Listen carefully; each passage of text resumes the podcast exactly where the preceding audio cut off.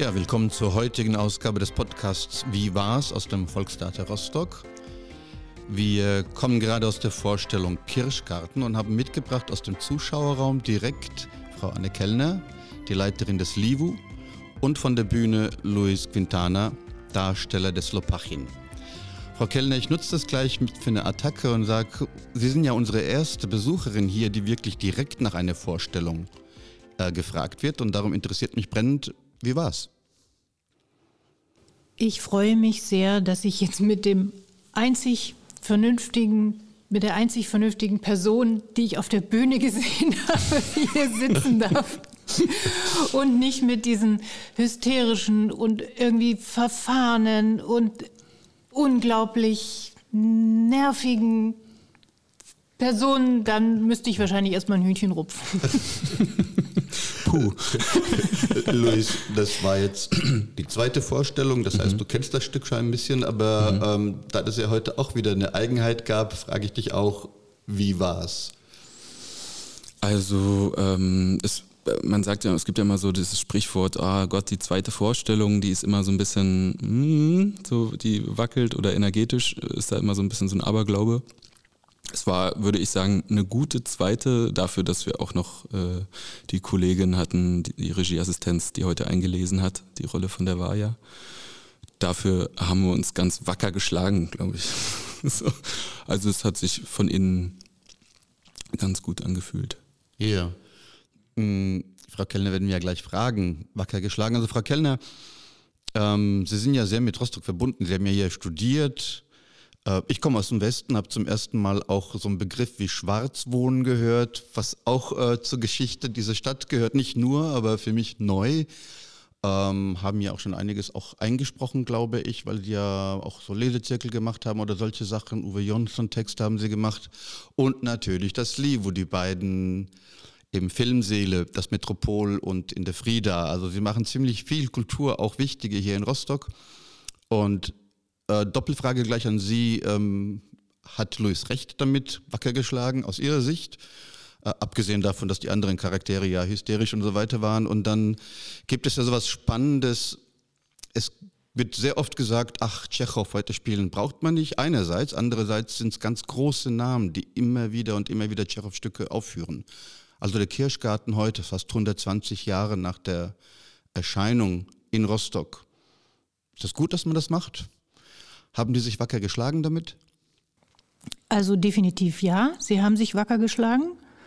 Ähm, sonst hätte ich diesen, hätte ich diesen Einstieg nicht geha gehabt. Also man merkt es ja immer, wenn man als Zuschauer, wenn, wenn man plötzlich so eine innerliche Reaktion spürt und denkt, was für ein nerviger Mensch da oben. Also man vergisst dann, dass da ein Schauspieler ist ähm, und sieht dann nur noch die Person, dann, dann funktioniert es. Und äh, das hat es bei mir definitiv getan. Und zweitens denke ich, ähm, dass es immer wieder gut ist und immer wieder ein Versuch wert, ähm, alte Texte, alte Filme, alte Stücke aufzuführen, um zu gucken, was erzählt es uns heute noch. Und da mag es Sachen geben, die nicht funktionieren. Ähm, ich glaube aber, der Kirschgarten ist definitiv so ein Stück, ähm, wo man immer wieder ganz viel wiederfindet glaube ich. Mhm. Luis, du bist ja auch ziemlich mit Rostock verwachsen. Schon von den Eltern her, die kommen ja auch vom Theater, sind immer noch im Theater tätig. Du hast hier studiert. Äh, es hat dich ja auf der Bühne bis ganz weit in den Südwesten Deutschlands getrieben oder gebracht, bist aber wieder hierher zurückgekommen. Ähm, wie siehst du das? Also vielleicht kannst du uns ja auch zwei, drei Worte zum Inhalt sagen. Nicht alles verraten natürlich, aber wir haben das ja gar nicht erwähnt bisher, worum es geht im Stück. Kannst du das in ein paar Worten oder ein paar Sätzen zusammenfassen und sagen, was du davon hältst, dass dieses Stück heute aufgeführt wird?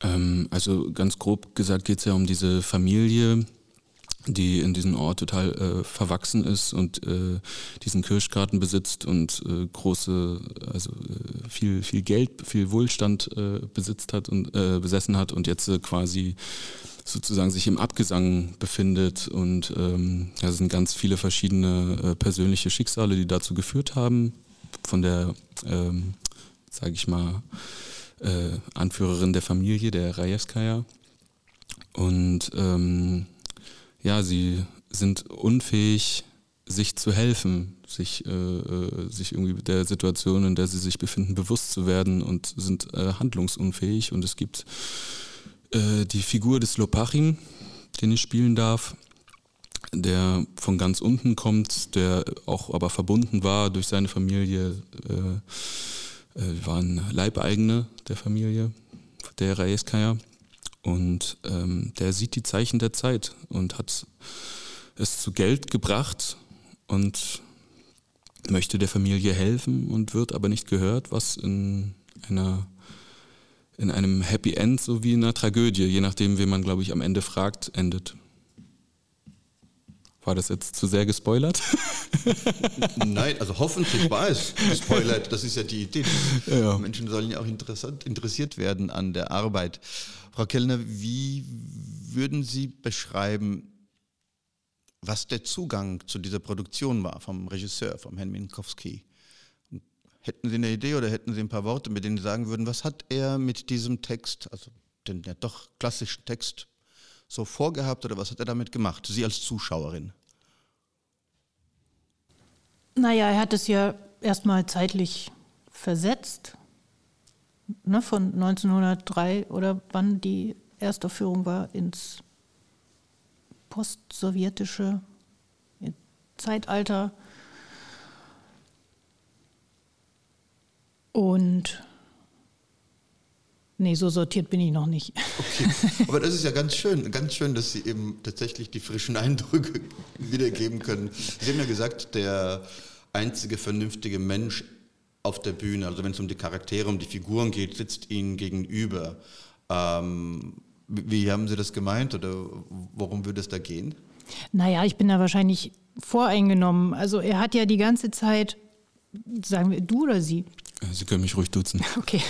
Also, du kannst mich duzen. Du hast ja, du, deine Figur hat ja die ganze Zeit versucht, einfach einen, einen ganz pragmatischen Vorschlag zu machen, wie man die Situation lösen kann, so mhm. dass, dass, dass das gut erhalten bleibt, dass zwar nicht der Kirschgarten bestehen bleibt, aber dass das Land in der Familie bleibt und, und dass niemand verarmt. Mhm. Und es hat keiner hingehört. Ja. Es hat einfach keiner hingehört, weil sie das nicht, nicht hören konnten. Das war für sie nicht nicht im Bereich des Möglichen auch nur drüber nachzudenken. Und das, da war ich so fassungslos. Mhm. Da saß ich da und dachte, ja, aber, aber das wäre es jetzt. Ja. Ja, das, das war ganz interessant in der, in, in, in der Arbeit mit Herrn Minkowski, der, der mhm. Regisseur, wo er dann immer meinte so, ja, du musst, äh, du musst an denen dranbleiben, du musst, äh, äh, äh, du musst das Geschäft denen verkaufen und machen und tun und alles. Und wir haben am Ende dann gemerkt, das ist eine Facette, aber eigentlich möchte er, er möchte Teil der Familie sein, der mhm. möchte geliebt sein, der möchte auch ein Kind sein von der Reichskeier oder der Liebhaber. Das war uns, das haben wir so ein bisschen offen gelassen, inwieweit da diese Liebe zu dieser Frau ähm, geht.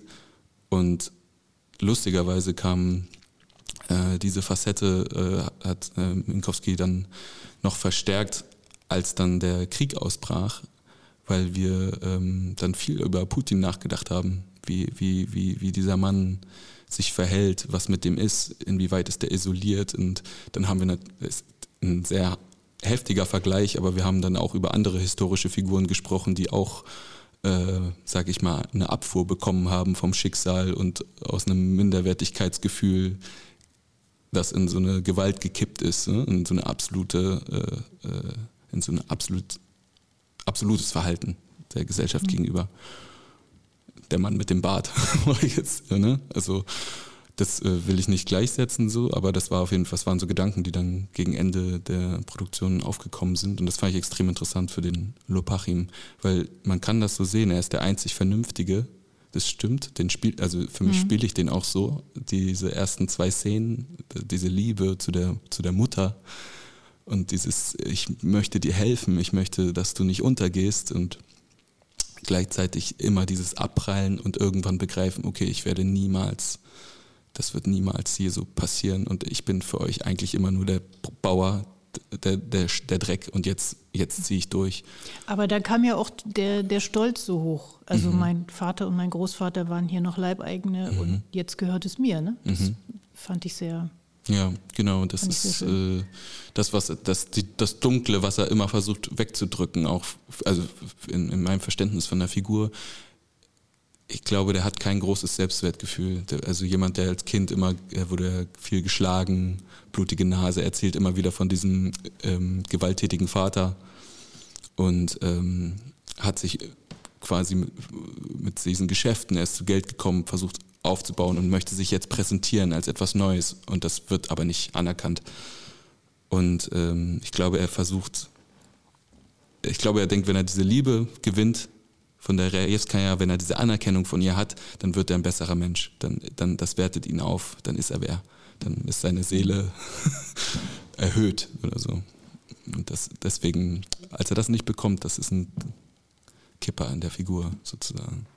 Ja. Das bringt es, ich glaube, das, das Stück bringt es ja eigentlich mit ähm, als, als Abbild von, von damaligen Zuständen, ne? von, mhm. mit, mit der Leibeigenschaft und sowas. Ich, aber ich glaube, man kann es wirklich sehr gut in jede Zeit transportieren, ja, weil großartig. jemand, ne, mhm. der, der unter Umständen groß geworden ist, die ihn ausgegrenzt haben, äh, vielleicht immer so, ein, so eine Unsicherheit und so, so eine Minderwertigkeit irgendwie mit sich trägt, ne? Ja. die er nicht ohne weiteres los wird. Das, das äh, Schöne finde ich vor allem auch, also jetzt gerade bei ähm, den Kirschgarten, das finde ich auch ein, ein, mit.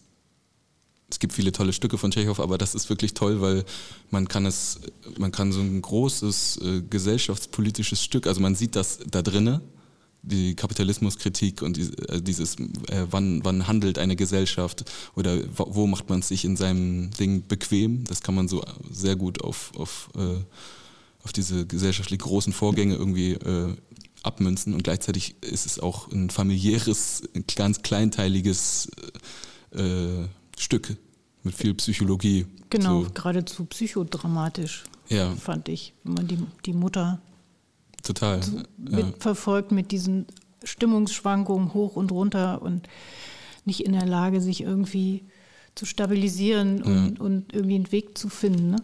Ja, Sie sagen psychodramatisch, du hast ja vorhin gesagt, je nachdem, wie man das sieht, endet das tragisch oder auch komisch. Und das ist ja so ein äh, beliebtes Thema, sind diese Tschechow-Stücke, sind das Komödien, Tragödien, Dramen, was sind sie eigentlich?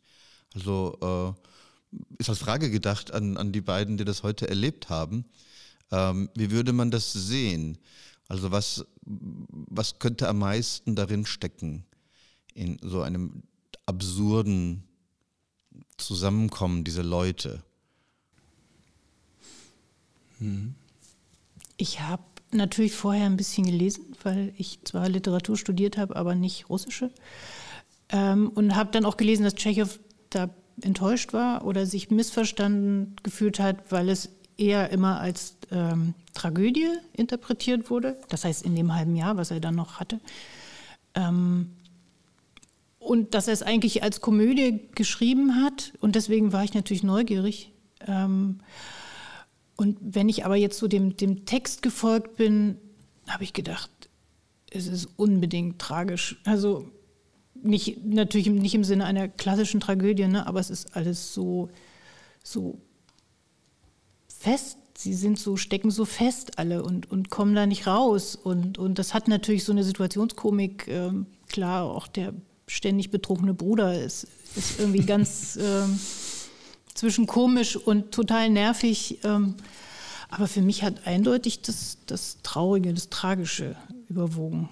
Ja, das, das würde ich auch, würde ich auch mitgehen. Also jetzt in Bezug auf unseren Abend.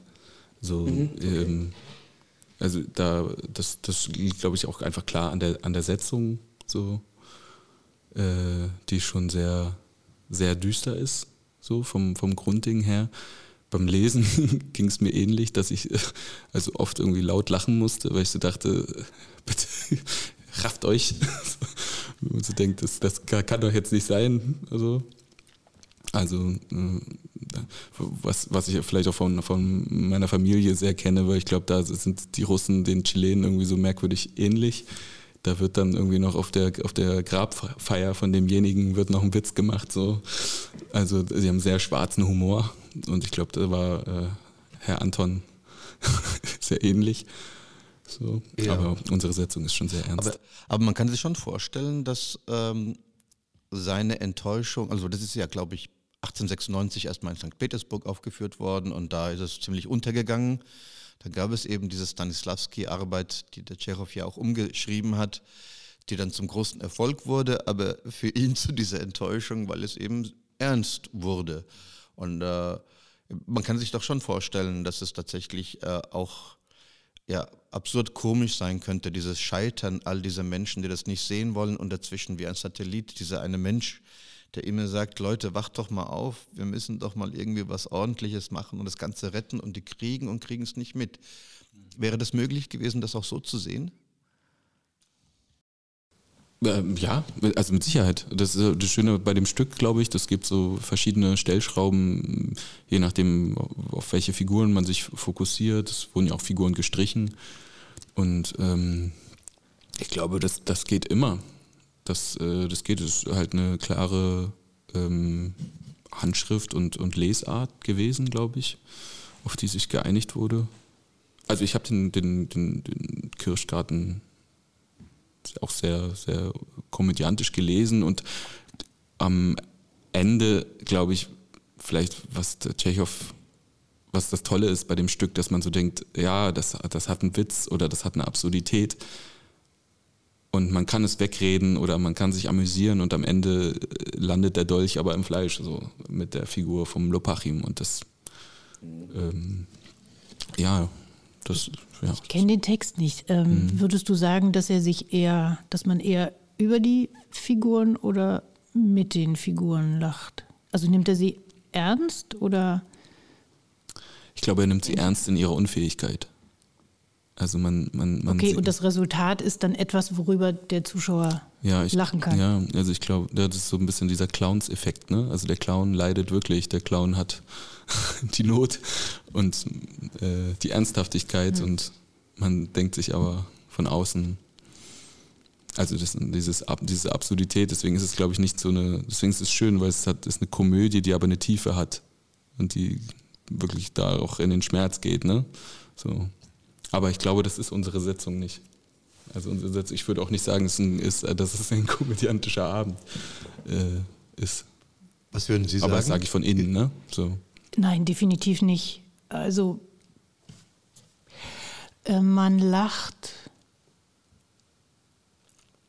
Ja, das, also man lacht über das, was die Figuren tun. Also diese, diese Situationskomik, die gibt es, aber sie werden tatsächlich nicht, ähm, nicht vorgeführt und, und es kommt dann immer wieder so diese immer wenn man denkt, jemand hat sich, man hat jetzt jemanden erfasst und, und sieht, wo bewegt er sich, ne? wie ist der angelegt, dann passiert irgendwas. So wie bei dem ewigen Studenten, der dann seine, da oben seine Rede hält und, und die Welt erklärt und die Menschheit und so. Und man denkt, ja, genau. Und dann dreht es sich wieder und dann verhält er sich wieder so, dass man denkt, oh mein Gott, Junge, du machst, sagst so kluge Sachen. Ja. Warum handelst du jetzt nicht auch danach? Ne?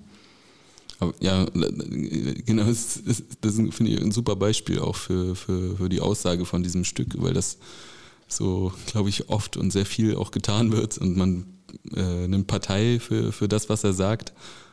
Und dann möchte man, dass er das durchzieht, aber er, er tut es nicht. So. Und das, ja, das also ist wieder so eine, so eine Figur, die kann man gro auch groß aufziehen und äh, auf die Gesellschaft als gesellschaftliches Beispiel sehen oder halt diese äh, Figur des Studenten. Ja. Also ich finde das in Geschichten immer sehr schön, wenn, wenn es dem Zuschauer nicht so einfach gemacht wird mit einer Identifikationsfigur, mhm. äh, die einen irgendwie führt, sondern wenn man sich ein bisschen anstrengen muss mhm. und, und ne, sich nicht so ausruhen kann emotional auf einer Figur oder zweien, sondern, mhm. sondern wenn genau dieses diese Brüche immer wieder kommen. Ja. Weil man dann, ja, dann wird es irgendwie komplexer und ja. wahrhaftiger. Sind die Figuren trotz dieser Brüche und dieser Umschalter, kann man sie verstehen? Also frage ich jetzt Sie, äh, du hast ja ein bisschen damit gearbeitet über die Probenzeit, aber weil Sie sagten ja, Gott sei Dank der einzige vernünftige Mensch ist hier, äh, dann auch wie die einen stressen und dann, dass sie dann so umkippen, wo man sich wundert. Aber kann man Verständnis haben für Ihr Handeln in dieser Geschichte? Ja, ich denke, die sind sehr gut, sehr gut beobachtet und sehr gut angelegt. Ähm, es gibt halt die eine Figur, die man als Zuschauer vielleicht äh, rational am ehesten nachvollziehen kann. Ne? Mhm. Das, was du spielst. Ähm, und bei den anderen, ähm, die haben vielleicht mehr Anteile, die man selber gar nicht so haben möchte. Also mhm. diese, diese Hysterie ne, von, von der Mutter, die, ach, und oh mein Gott, und ich, ich drehe gleich durch. Und ähm, das ist, ist was ganz Schreckliches und es steckt in jedem und deswegen ähm, möchte man das an sich auch nicht so wahrnehmen. Ähm, ich, ich lenke mal ein bisschen ab. Es, äh, weil Sie gerade da sitzen, es ist, gibt ja einen prämierten Film aktuell, der, glaube ich, bei Ihnen auch demnächst laufen wird, der eine ähnliche Geschichte erzählt. Ich hoffe, dass er noch nicht gelaufen ist, weil ich ihn nicht gesehen habe. Ähm, können Sie uns da zwei, drei Stichworte zu sagen? Weil es ist ja ein Film, der eine ähnliche Geschichte mit einer anderen Perspektive äh, oder einer anderen Setzung äh, erzählt. Ähm, und das meint jetzt den Berlinale-Gewinner, ne? Von diesem Jahr 2022, Alcaraz. Genau. Genau. Ich habe extra noch nachgeguckt, wie es korrekt ausgesprochen wird. ähm, ich habe sie noch nicht gesehen. Also Nein, wegen der Aussprache wegen dachte ich, weißt du vielleicht, ja. Mhm. Klang gut. Und auch nicht zu viel verraten natürlich. Nein, nein, nein, nein, nein, ja? nein, nein. Der kommt, der wird auch erst wahrscheinlich nach dem Sommer ähm, ins Kino kommen, weil der ja noch synchronisiert wird. Und das ist immer eine Arbeit, wenn das gut werden soll. Ähm, aber das ist ja, das ist tatsächlich eine, eine andere Geschichte, meiner Meinung nach. Weil dieser Kirschgarten, da kommt es auch zur Sprache, so aller zwei Jahre hat er mal Kirschen. Und dann weiß keiner, was man damit machen soll. Keiner will sie kaufen und wir schmeißen sie weg. Ähm, aber diese Plantage, ähm, um die es geht in dem spanischen Film, ist ja quasi die Lebensgrundlage einer Familie, die da hart arbeitet und dann irgendwann feststellt, aber es reicht nicht mehr. Und ähm, das hat sicher, also da kommt man vielleicht wieder auf den Punkt Kapitalismuskritik zurück. Und trotzdem, glaube ich, hat das eine, spielt das eine andere Rolle. Der Kirschgarten hat so eine sentimentale Funktion. So, der verweist auf, auf ein, ein glückliches Gestern und auf eine glückliche Kindheit, die schon viele Jahre zurückliegt. Und eine Plantage, von, von der man lebt, ähm, weil man da die Obstbäume erntet, ist, glaube ich, äh, ist noch was anderes. Es ist ja auch noch, noch dieser Gegensatz, dass der Kirschgarten könnte das Ökonomische ja retten, wenn man sich von ihm trennen wollen würde. Und aus dem Sentimentalen heraus will das keiner einsehen, während bei dieser Plantage im Film die Leute gar keine Chance haben, es aufrechtzuerhalten oder, oder ganz schwere Chancen, weil das ökonomisch sehr schwer ist, davon zu leben. Ja. Ähm, die werden wahrscheinlich auch nicht so absurd dargestellt werden wie bei Tschechow in dem äh, Kirschgarten. Nee, ganz und gar nicht. Also man mhm. findet jetzt schon so kleine Clips im, im Netz, wo man mhm. sieht, also das ist, hat was fast Dokumentarisches. Also mhm. die, die Kamera guckt zu, wie die da, wie die ernten, wie sie miteinander scherzen, wie sie reden und so. Ähm, Ketzerische Frage. Ja. So wie Tschechow die Figuren darstellt, schreibt in seinen Stücken, jetzt vor allem auch im Kirschgarten, ist da nicht auch was Dokumentarisches dran? Also wenn ich mir nur vorstelle, diese Gesellschaft, die wir da sehen auf dem Lande, die nach längerer Zeit zusammenkommt und das ganze Panoptikum einer Familie plus Nachbarn ähm, kann durchaus in ähnlichen Zügen ja auch in einem kleinen Schrebergartenverein, wenn es ausartet, werden, dann kommen auf einmal Wesenszüge raus, wie Sie vorhin sagten, die will man weder bei anderen, erst recht nicht bei sich selbst sehen und hält sich fest an der einen Person, die ein bisschen vernünftig wirkt, aber manchmal artet es aus. Und ist das nicht einfach eine Beobachtung von Tschechow? Ich meine, er, der Mann hat ja auch selbst ähnliche Wurzeln wie Lopachin, äh, kommt ja auch von unten, hat das alles erlebt aus den verschiedensten Perspektiven. Oder ist da gar nichts Dokumentarisches dran? Hm. Also ich glaube, das ist jetzt auch ein bisschen ähm, mutig vielleicht, was ich sage, aber ich glaube, dass die Figur, mit der Anton Tschechow sich am meisten identifiziert, ist Trofimov, der Student, würde ich sagen, weil der auch, also er kommt ja auch aus dem Bildungsbürgertum und so und der war immer sich, also er hat über diese Figur quasi die größte Kritik an der Gesellschaft, in der er damals gelebt hat, so geleistet. So, ne, man, alles, man versteht alles, man versteht die Zusammenhänge, man, man weiß genau, was zu tun ist, aber man tut es nicht und äh, sondern man sitzt da und man redet, redet und redet und ähm, auf die Figuren, glaube ich, was du gerade ansprichst, glaube ich, ja, das sind einzelne Vertreter von der Welt, in der er das geschrieben hat oder die er darstellen wollte. Und so kann man die sehen. Also es, äh, die Mutter, die quasi festhält, also auch in Bezug jetzt im Vergleich zu dem Film. Ich habe den Film nicht gesehen, kein Trailer, gar nichts, aber ähm, wir gehen hin, ja, wenn er kommt. Auf Sehr jeden gut. Fall. Bei der Mutter, bei der Reiska könnte man auch sagen, das ist eine Frau, eine Person, die festhält an dem Kirschgarten, Schrägstrich an einem Wertesystem, an, an einer Welt, so wie sie mal war. Und diese, diese Figur, diese Person hat den Sprung verpasst, in, in sich neu auszurichten in der Welt, die sich weitergedreht hat. Und das, das verdrängt sie bis ins Mark. Und ich würde sogar ganz allgemein ergänzen, dass ich glaube, dass in, in jedem fiktionalen Textstück, was auch immer, ja natürlich immer eine Beobachtung der, der Wirklichkeit drin steckt. Ja. Und, und Tschechow wird wiedergegeben haben, was er erlebt hat an, mhm. an, Menschen, an Figuren. Oft sind es ja dann sogar Dialoge, die den Weg in irgendeinen Film oder auf die Bühne schaffen, die man mal irgendwo erlebt hat. Also ganz sicher ist das natürlich dann durch den, durch den Geist des Künstlers äh, verfremdet und bearbeitet, aber da steckt immer Wirklichkeit drin. Ob wir es glauben oder nicht, unsere Zeit läuft ab. Deshalb ja. einfach eine spannende Frage. Würden Sie sagen, geht hin, schaut euch das an? Unbedingt. Du, der du spielst? Ja, kommt vorbei. ja, sehr schön. vielen, vielen Dank. Bis demnächst in diesem Theater und bei Ihnen im Kino Gerne. natürlich auch. Danke. Ja. Tschüss. Tschüss. Tschüss.